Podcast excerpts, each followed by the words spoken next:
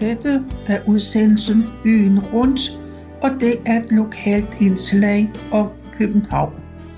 Mit navn er Tome Christensen, og jeg har været på hjemmesiden dengang punktum d k, og der har jeg fundet en artikel, der handler om Østerbro. Det frydefulde Østerbro. Og der står, Østerport var det mindst anvendte af de fire porte ind til København. Porten blev først revet ned i atten otteoghalvtreds. Den lå omtrent der, hvor den frie udstilling i dag har sin bygning. Først omkring atten enoghalvfjerds begyndte man at planere voldterrænet. Egentlig havde man tænkt på at lukke Østerport længe før militæret opgav alle porte. Her var så ringet trafik. Uden for Østerport, der lå kirkegårdene og mørket. Her lå der historier om spøgelser og gengangere. Julie Sødring fortæller, at hendes mor altid frygtede, når faren, skuespiller Christen Neiman Rosenkilde, spillede teater inde i byen. Der var ikke særlig ret at gå på de mørke Østerbro dengang, og Rosenkilde forsøgte der også at få militærekskorte fra vagthuset ved porten. Det var kun en ekspresbefaling fra kongen selv, der kunne bevirke, at Østerport havde åbent hele natten. Det vil sige, at i den såkaldte kildetid, der havde de tre andre porte åbent hele natten. Ellers gælder det om at komme gennem portene inden midnat. Tog man i drosje inde i København for at skulle køre i brokvartererne, så måtte man købe, så måtte man betale ekstra. Det kunne godt gå hen og blive dyrt. Området var sortedamsagerne til Østerbrogade. Nu kvarteret fra Sølvgade tilhørte et par generationer gartnerfamilien Reg. Her blev nogle af de første kartofler i København dyrket. Længere fremme, der hvor Sendsgade i dag ligger, der lå landstedet Elba. Her nød Baltasar Münter og hans børn landlivets glæder om sommeren. Fra den tyske præst gik ejendommen i arv til sønnen, den senere biskop i Sjællands stift, Frederik Münter. Balthasar Münters datter, Frederikke Brun, har fastholdt hendes oplevelser i sine erindringer. Hun kunne fra landstedet se ud over sundet, over til Skånes kyst. Mod vest kunne man skimte ud over den spejlblanke sø, og man kunne se fabrikker og blegepladser, og op mod de skrånende bakke, der kunne man skimte Frederiksberg Slot med dens haver. Familien brugte meget tid med ro ude på søen, og det var selveste admiral Adam Molke, der lærte Frederikke at ro. Langs søerne gik der en sti. Man talte om kærlighedsstierne. Den øverste del fra Søtorvet til Østerbrogade kaldte man for ægteskabsstien. Nu var der da nogen, der kaldte det for skilsmissestien. Hvor kærlighedsstien endte på den spidse hjørne mellem Østervoldgade og Østersøgade, der boede vognmand Christian Vellung. Han var en af de få næringsdrivende, som var blevet tilbage i kvarteret. Men hans bygninger kunne slet ikke måle sig med dem, som velhavende naboer havde etableret. Vellung holdt stedigt fast i køer, endog i stor stil. De blev sat til græsning på Østerfællet. Toldboden indgik i den udvidede søndagspromenade. Den blev betragtet som den fornemste adgang til byen. Efterhånden var der af hensyn til fæstningen ikke så meget adgang til Øresund. Adgang til Lange Linje foregik gennem import. Det var et levn fra dengang, hvor der ikke var alle forundt at benytte de københavnske promenader.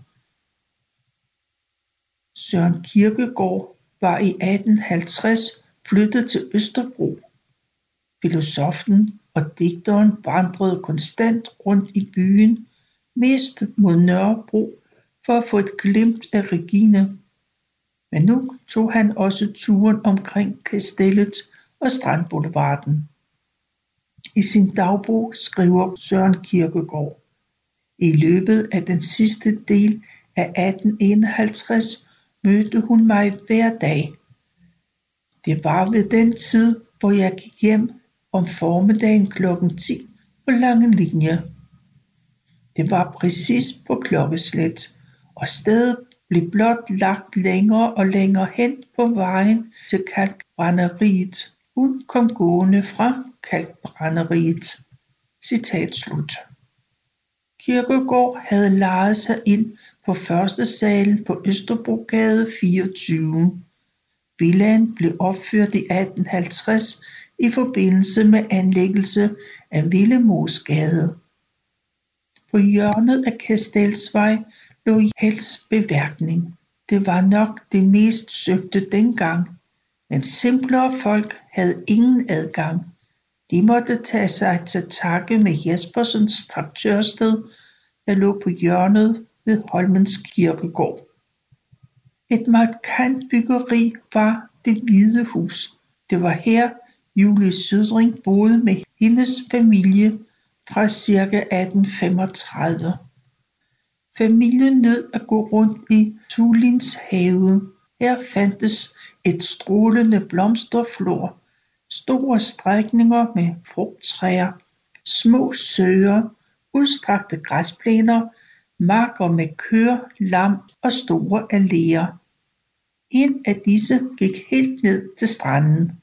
På Østerbro var der også en sø, man kaldte Nakgals sø. Her lærte Nakgal sine strøtre at svømme. Alt dette plus Rosendal og meget mere ejede den lille markis Tultin. Men det var vist noget om et ulykkeligt ægteskab. Konen var som fattig pige af en skrædder blevet tvunget ind i ægteskabet. Kaptajn Mozart Våge Petersen købte i atten femoghalvtreds det statslige hus Rosenkilde og parken imellem Østerbrogade og Strandboulevarden. Hele ejendommen udgjorde fireogtyve tønder land. Det var så her det idylliske sted Rosenvænget med mere opstod. Frederik den sjette elskede sit militær og lagde i den grad beslag på fælleden. I kongens velmagtsdage omkring år atten hundrede var hver femte af hovedstadens hundrede tusind indbyggere tilknyttet militæret. Det blev bygget masser af kaserner. Måske var soldaterne de eneste, der ikke led af bolignød. Hver regiment havde sin uniform og flag. Som regel var det Vibenhus, der skulle bestormes, og for lokalbefolkningen var det især sjovt at se borgervæbningen med deres korpulente officerer. Disse trivelige folk blev strammet ind af en krabrød kjole med lyseblå rabatter, gul overfor og vest samt hvide bukser. De havde kæmpet så tappert mod svenskerne og englænderne, men nu kneb det med disciplinen. De unge drev gæk med de ældre officerer, og når øvelserne var slut på fælleden, vandrede de tabre kriger hjem i ujævne geleder. Koner og børn var derefter diverse geværer, sabler og patrontasker. Disse fælleder strakte sig et areal på næsten tre hundrede tønder land omkring det meste af byen. Det lå øde hen med et par vandhuller hist og her. Området det tilhørte kommunen. Her kunne kreaturerne frit sendes til græsning, men militæret tilegnede sig i stigende grad bemægtigelsen og jorden. Man turde ikke sige Frederik den sjette imod, så han levede. Men det betød, at græsset blev trampet ned. Det betød, at kreaturerne gik og halssultede. Det var en skam, for jorden på fælleden var frugtbar. Således hentede slotsgartneren fra Rosenbergs slotshave jord til sine blomster ude på fælleden. Blegdomsvej blev første gang nævnt i seksten fireoghalvfems. Det var cirka tredive år efter, at Frederik den tredje havde befalet blegmændene, at de skulle over på den anden side af søen. Strækningen fra Østerbrogade og Sankt Hansgade imellem Blegdomsvej og Sortedamsdoseringen blev opdelt i treogtyve lodder med hver deres stam. Her kunne lærredet fugtes og lægges til bleg. Manufakturindustrien etablerede sig også her. Klædeindustrien blev fremmet af toldbeskyttelse og voksede. Men englerne udkonkurrerede det danske tøjindustri. Engelsk klæde var ikke kun bedre, det var også billigere. Og til Frederik den sjette store fortrydelse måtte den ene danske manufakturindustri efter den anden dreje nøglen om.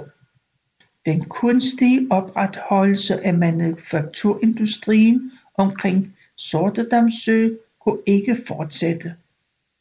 Men det så ud som om, at Kutan-trykkerierne overlevede. På en af blegdammene boede en hollandsk familie Jenner, som drev et kartontrykkeri. Ejendommen lå på ottende Blegdam, som vel i dag må have været på hjørnet af Fredensgade.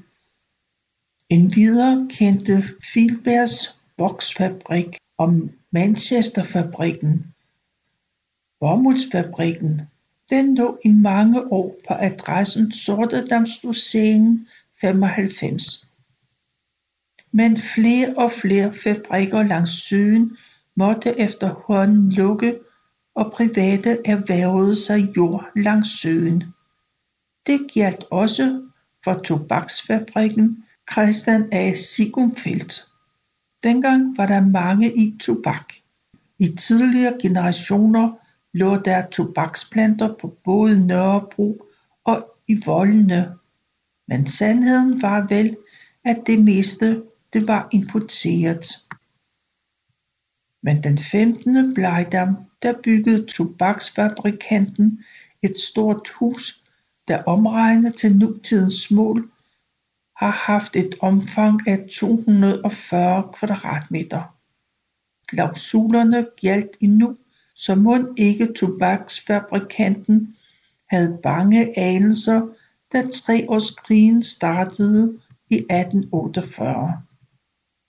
Ejendommen ved dæmningen over Piblingesøen blev i efteråret atten treogtredive overtaget af bagermester Peter Købke. Han havde de seneste femten år haft Kastellets bageri.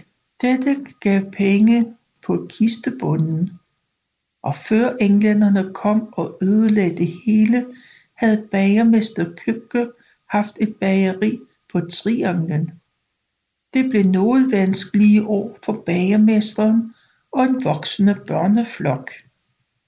Sønnen Christian Købke blev født, da faren i Brolæggerstræde elleve forsøgte sig som brygger. Da familien flyttede ud i Blegdammen, der var Christen blevet treogtyve år.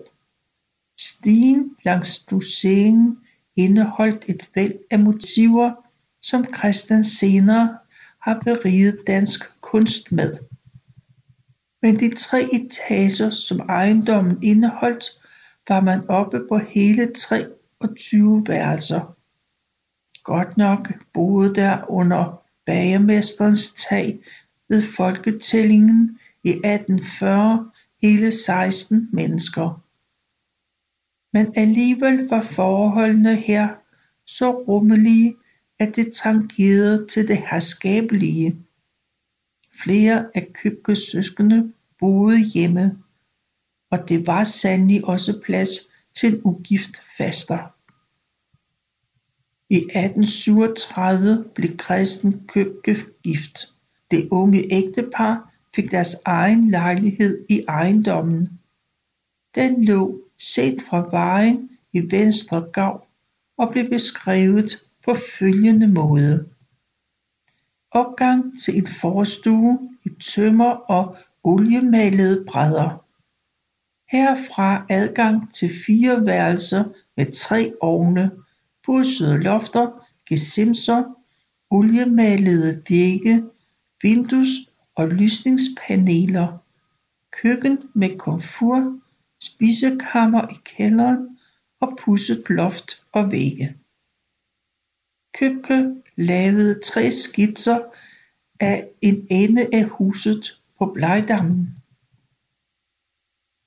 Efter farens død i atten femogfyrre måtte ejendommen sælges. Det hedder i et brev til en af brødrene. Jeg læser. Du kan nok selv tænke dig, hvad der har bevæget sig i den gamle mor ved at forlade Blegdammen, ved at gennemgå i tankerne det tidsrum, hun har tilbragt der, og så ved selv at være vidne til, at fremmede folk således skalter og valter med, hvad der har været ens eget, og hvad moder dog havde glædet sig ved at pleje og passe så godt. Citat slut. Dette statlige hus lå mellem Blegdamsvej fireoghalvfjerds og Sortedamsdosseringen, hvis man skulle lokalisere det i dag. Købke flyttede med kone og to børn til en lejlighed i Frederiksberggade nummer fem. Han ernærede sig derefter som dekorationsmaler. Men den frydefulde idyl på Østerbro led efterhånden et knæk. Villemosgade blev ført tværs igennem det hus, hvor Søren Kierkegaard havde boet. Ved Dosseringen blev først Filbergs tørrehus på fjortende Blegdam nedrevet.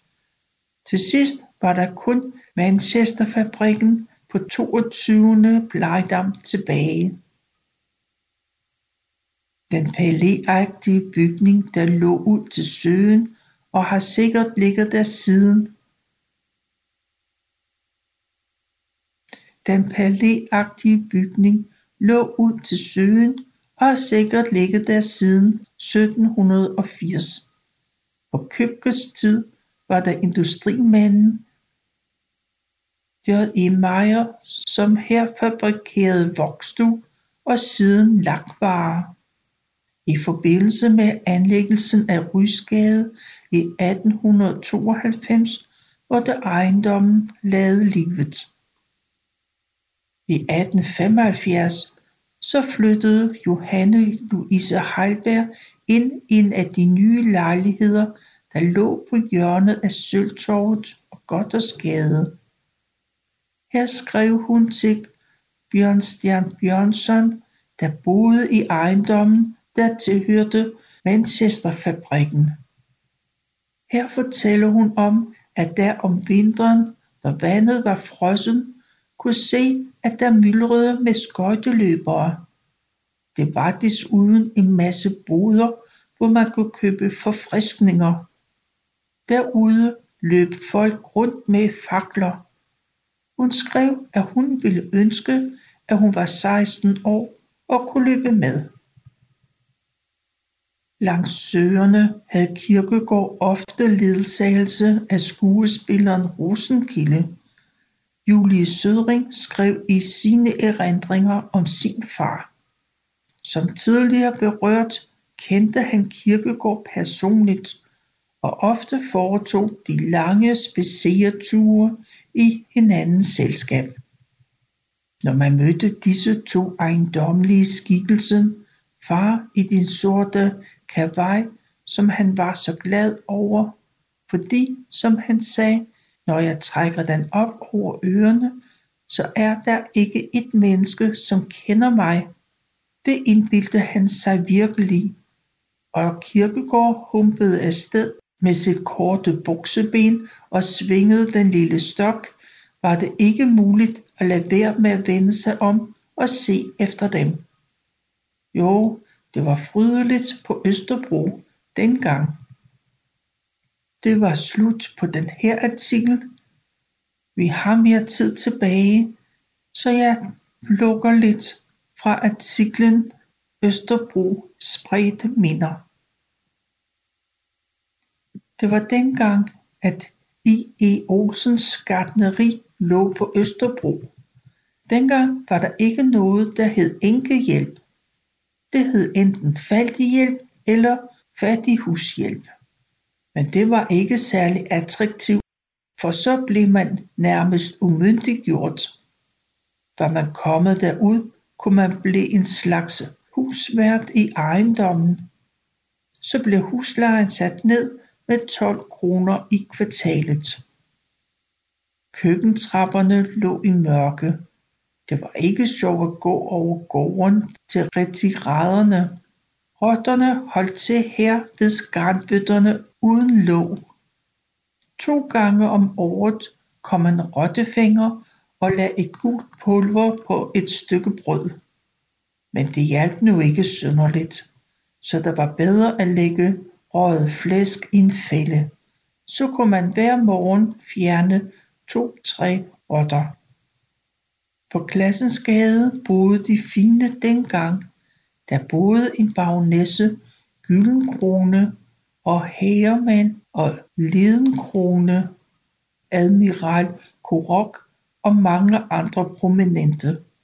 Ja, endda forfatteren Erik og Amalie Skram, sidst nævnte ofte med en cigar i munden. Det var også her, de kongelige kørte eller red igennem. Da Christian den niende og dronning Louise havde guldbryllup den seksogtyvende maj atten tooghalvfems, kørte de sandelig igennem Klassens Gade. Hver morgen lød gaden af en skinger stemme. Rahekronen kommer med sin store kurv under armen og synger rejer godt, rejer godt. Her er store levende rejer, godt fyrre øre en pot. Så fremlede der ellers med tjenestepiger fra herskaberne, der købte rejer. Og sommetider stod de og bruttede om prisen. Det var sjovt at høre på.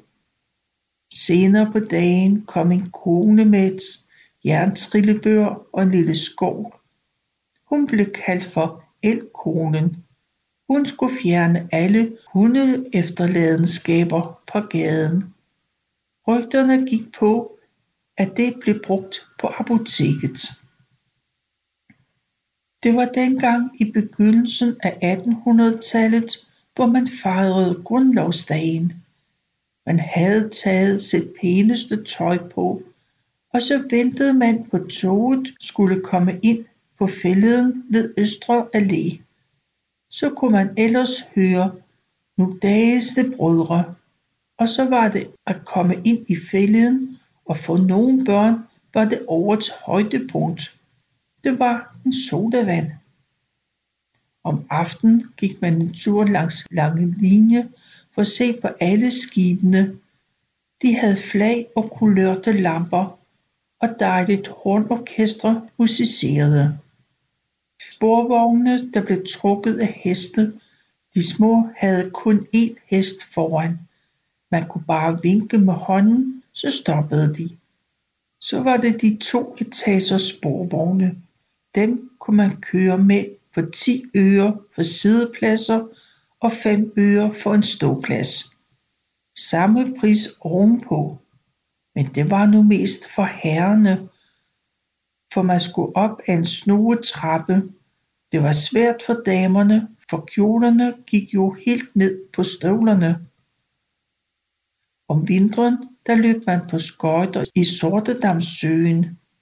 De fine løb på Kastelsgraven, Der var masser af militærmusik forskellige steder på Østerbro dengang. Tre gange dagligt kunne man få nymælket varm mælk. Bondemanden kom selv med store junger fyldt med mælk. En pot sødmælk kostede ti øre. En halvt rugbrød kostede syvogtyve øre. Og et franskbrød kostede seks øre. Og flødekager fem øre. I Vordingborggade nummer atten, eller Øresundsgade, som det hed dengang. Fra gammel tid har der været overnatningssted for de kongelige, når de skulle i deres sommerresistens. Det var dengang en villa med en gammel frugthave. Randersgade var endnu lukket, men huset var for længst revet ned. Nu får vi besøg af et hus, der ligger længere tilbage, ud mod Korsørgade. Her boede ca. femogfyrre personer, som havde to lokummer i gården. For uden beboelse var der et malerværksted, en smedje og et snedkerværksted. Smedjen skoede heste fra kalkværkerne og en vognmand, der havde stald og vognpark i gården. Også kraftværkerne, der lå for enden af Øresundsgade, fik dagligt skolet heste. Når de var færdige, red lærlingen dem tilbage. Koks hentede man på Silkeborg Plads, hvor kommunen havde et udsalg. Man fik kun gas, hvis man havde penge til det. Det var en møntautomat, hvor man skulle putte femogtyve øre i. I nitten hundrede og ni blev der oprettet en helt ny barakby ved Vibenhus skole. I alt otte træbarakker med to klasseværelser i hver var der. De blev opvarmet med en stor rund kakkelovn. Den ene barak blev efter nogle år omdannet til sløjdundervisning. Men ellers var der her en hovedbygning med drengeklasse i, i den ene side og piger i den anden side. Der lå en lang stenbygning langs Randersgade. Det var gymnastiksalen, der havde indgang og omklædning i hver ende. Går vi en tur op ad Strandvænget, lå der på venstre side en rebslagerbane, og på højre side for D S B havde lyntogsremise og pumpestation, der lå en kolonihaveforening. Lige overfor lå badeanstalten Helgoland. Her gik skoleeleverne til svømmeundervisning. Det var et bassin i midten. På venstre side et til piger og til højre et til drenge. Når de store amerikabåde kom, gik man gennem tolden i Aarhusgade. Her kunne man være heldig at få støtte bananer helt gratis. Ved hjælp af en speciel teknik kunne man ligge på maven på kajen og forsøge at fange krabber. På hjørnet af Øresundsgade og Holbækgade lå der en bager, hvor man om morgenen kunne købe gammelt brød. Og når man var kendt, fik man en hel masse. På det andet hjørne af Holbækgade og Korsørgade lå en blandet købmandsforretning. Her var det særligt attraktivt at få et job. Så kunne man bidrage til husholdningen derhjemme. Normalt købte man på den sorte bog, og så blev ens løn bare afskrevet. Det var, hvad jeg nåede i den her omgang at fortælle fra Østerbro. Du kan læse det og meget mere på hjemmesiden dengang punktum d k. Og med det her, så vil jeg sige tak for nu.